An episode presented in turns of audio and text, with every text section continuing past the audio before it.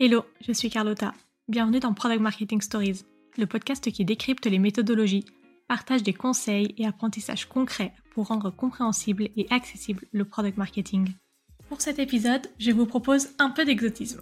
On part ensemble en voyage direction le Québec pour échanger avec Gabriel, consultant en product marketing pour les SaaS B2B. Gabriel a travaillé avec plus de 45 startups SaaS. Ça en dit long sur son expertise sur le sujet.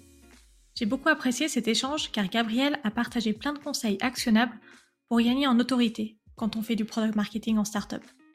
On a discuté de comment travailler les stratégies d'outbound marketing, de comment mieux collaborer avec les sales pour sortir du lot et être impactant, et aussi de comment on peut gagner en légitimité grâce au sales enablement.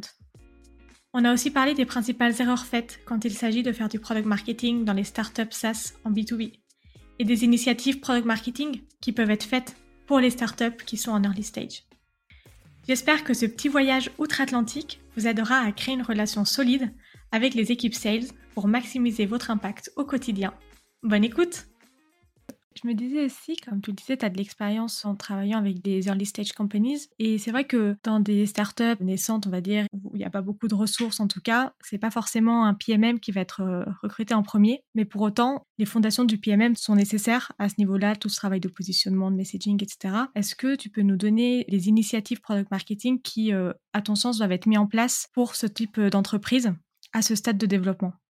Oui, 100%, euh, c'est une excellente question. Puis je veux juste faire une mini parenthèse. Des fois, il va en avoir des PMM qui vont être engagés comme un peu premier employé en marketing dans ces compagnies-là. Mais moi, personnellement, je crois que souvent, c'est un peu une question de, ben, on engage parce que c'est trendy, on engage parce que ça fait du buzz, on engage parce que nos compétiteurs engagent les PMM, mais il n'y a pas nécessairement de stratégie de fondation derrière de ça. Donc, il arrive, puis malheureusement, dans certains cas, ben, tu te retrouves un PMM dans un early stage startup et t'as pas de fun parce que déjà que notre rôle est connu comme tu fais plein d'affaires en même temps, tu sais pas où donner de la tête, tu as l'impression que tes initiatives avancent pas, ben là, non seulement tu fais ça, mais dans un, milieu encore pire. Donc, euh, fin de la parenthèse. Mais je te dirais qu'il y a trois initiatives, en fait, que je recommande pour les early stage companies ou les startups. On vient d'en parler, parler à des clients. C'est tellement le fun en tant que solo marketer. En tout cas, c'est le même j'ai eu la piqûre. Là. J'étais solo marketer dans une startup. Ça faisait 2-3 ans que j'étais là. On avait de la misère avec nos campagnes. On avait de la misère un peu à comprendre où on s'ennuyait. C'est souvent une question de, ben, on va travailler sur les channels plutôt, plutôt que sur la stratégie. Le problème de ça, c'est que tu te rends beaucoup moins loin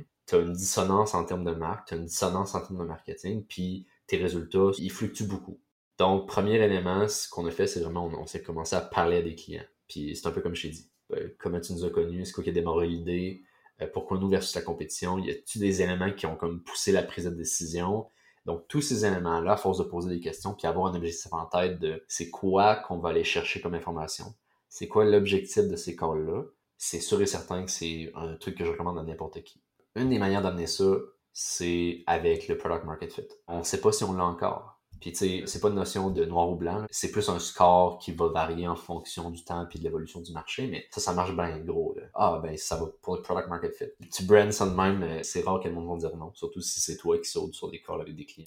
Deuxième aspect des analyses de démo, des calls de sales, j'ai un framework qu'on a fait avec une compagnie justement de Toronto que eux voulaient qu'on revoie leur méthode d'outbound. Fait qu'on a juste écouté comme j'ai fait ça pendant, pendant le temps des fêtes en plus, c'était un peu rough avec euh, du café Belize, mais j'ai écouté je pense une trentaine d'heures de calls avec euh, des discovery, des démos, des qualification calls, puis au bout de la ligne, ben après ça, tu te dis, c'est quoi les questions que le client pose? C'est quoi les questions que le prospect pose? Puis tu mets ça dans la catégorie de voice of the customer. Puis là, ben, ça te permet de te dire, est-ce qu'il y a des sales enablement assets que je peux créer à partir de ça? Est-ce que notre site est assez clair? Est-ce que ça répond à ça? Est-ce que la personne est complètement euh, sur le bord?